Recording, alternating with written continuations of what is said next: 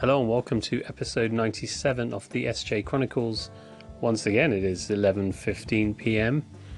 and today is Tuesday, the 21st of November, 2017. I hope you had a great day. Um, my day got off to a somewhat hilarious start. Um, I mentioned yesterday that I had a presentation to do in London today, and um, I headed off to the station. I left plenty of time um, drove out where I live, turned a couple of turnings, found myself approaching standstill traffic. um, so usually the journey to the train station from my house takes about seven minutes, maybe. Um, and you know, it's been a dash that I've done in the past many times, often much later than I should. But today, for once, I was in good time. Um, but yeah, stand, standstill traffic. So I tried to go another way. Again, encountered same standstill traffic. Turned Waze on, and Waze told me that um, it was going to take me so long to do this journey that normally takes seven minutes that not only was, was I going to miss the train I was trying to get, but I would also miss the one that was 30 minutes later.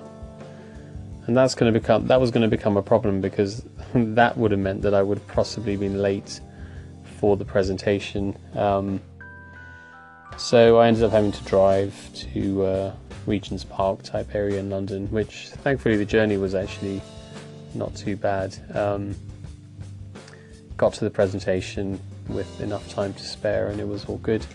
Um, I've said this before actually, but I quite. Uh, I think those sort of experiences are quite good because, on the face of it, something like this presentation to do to potential investors and you know your co-founders waiting for you and it's not really the sort of thing that you can easily reschedule and it clearly doesn't look very good if you can't even turn up on time.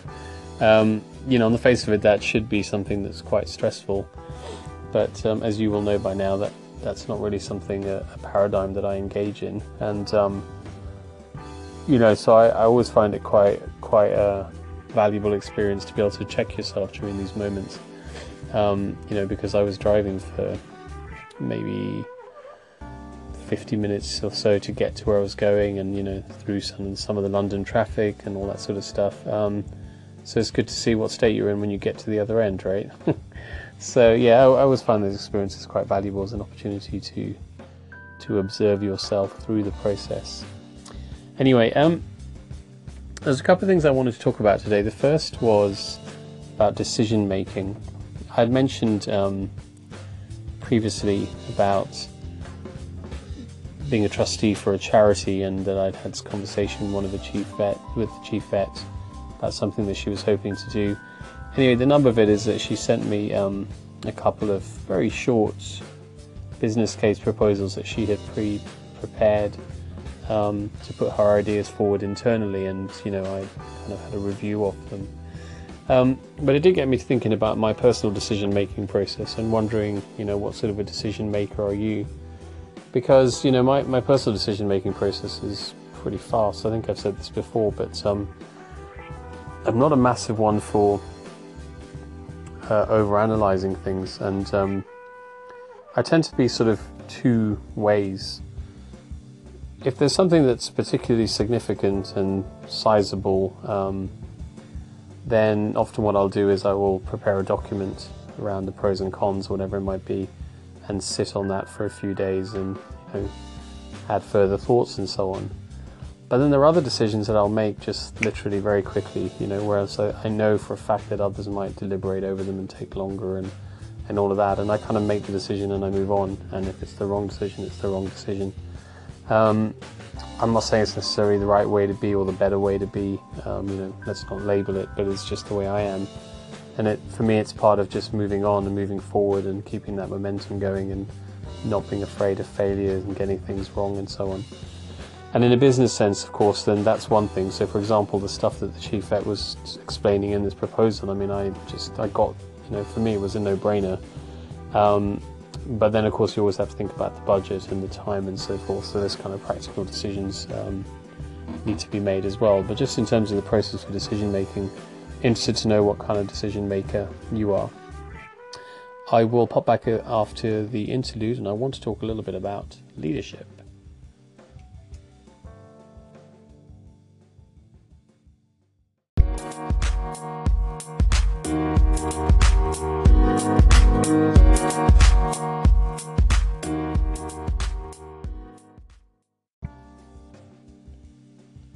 So, in terms of leadership, the um, thing I wanted to talk about today, well, really, it was prompted by something that um, Rue or Stacy, I'm not sure whom, uh, shared on Twitter um, and tagged me. Um, and the gist of it essentially was, you know, about leadership. But you will find, you know, whenever you, or very often when you see quotes, memes, articles, etc., about leadership, it often refers to um, the relationship and the engagements between a leader, in air quotes, and um, others. And I'm not going to focus specifically here on the notion of collective leadership, but obviously it applies, you know, equally in somewhere like the Ralph. We want everyone to have a leadership role, uh, not just one that's labelled by some sort of structure hierarchy. But that aside, um, it got me to thinking this whole idea about, you know, can you be a leader without others being around you? um, it's a bit sort of philosophical, maybe, but um, I'm gonna I'm gonna destroy the uh, the metaphor or whatever. But I, I think there's something about you know what is it? Is it a bird makes a sound, makes a sound in a forest and there's no one around to hear it? Is that a noise? Um, something like that. Um, but you know, essentially, the idea is that if there's no team and there's no other people, then can you be a leader? Because who are you leading? um, but anyway, so I mean, th- that was just kind of a sort of philosophical deliberation. But really, the point I wanted to make was about this whole thing that you know it's it's most definitely a two-way street, and I don't you can't lead without um, or how you lead or your ability to lead or how you perform as a leader or whatever you want to say. You know, it's got to be intimately related to the other people around you, right? So I think um, it's not just about you, the leader, but it's also about the people around you that you are attempting to lead, who in turn you're hopefully learning from and you know communicating with and engaging with in a way that allows you to to evolve and develop personally. But also they're also on their own leadership journey you would hope as well. But how those people engage and interact with you and their attitudes and behaviors their values their perspectives their open-mindedness um, i think all of these things go into how you um, perform and develop and grow as a leader you know, so I think it'd be really interesting to see what happens if you take the same individual and you could sort of have them in parallel um, universes in different teams and see how those individuals perform in different teams. And I suppose one of the aspects of that would be well, what's their ability to adapt, um, you know, to the people around them. And then that takes us into another interesting territory because if you take someone like me, I mean, I'm really clear a lot of the time on what I think is right and wrong. Um, and I'm going to use those terms, and um, it's not meant in a derogatory way against anyone else, but I tend to have a pretty clear vision and pretty decent clarity, um, and most of the time, what I think about a situation comes to me very, very quickly, and it's sort of intuitive and instinctive. And a bit like we were talking, I was talking yesterday about you know the culture and I'm not someone that's going to compromise on the things that I think are right um, because I'm just at a stage in my life where that's just a step too far. Um, so, you know, in terms of myself as a leader, then those that will always be that way.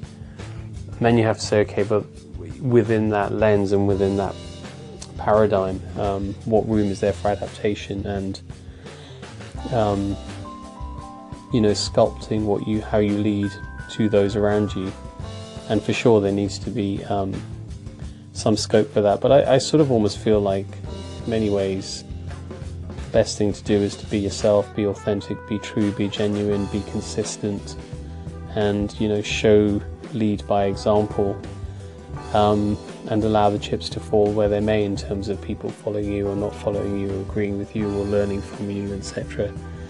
Um, because if you spend all your time trying to be some way for some other people or someone else. That I don't think is going to work. So that's not really what I'm about. Um, anyway, I will catch you again tomorrow. So take chances, be compassionate. Bye.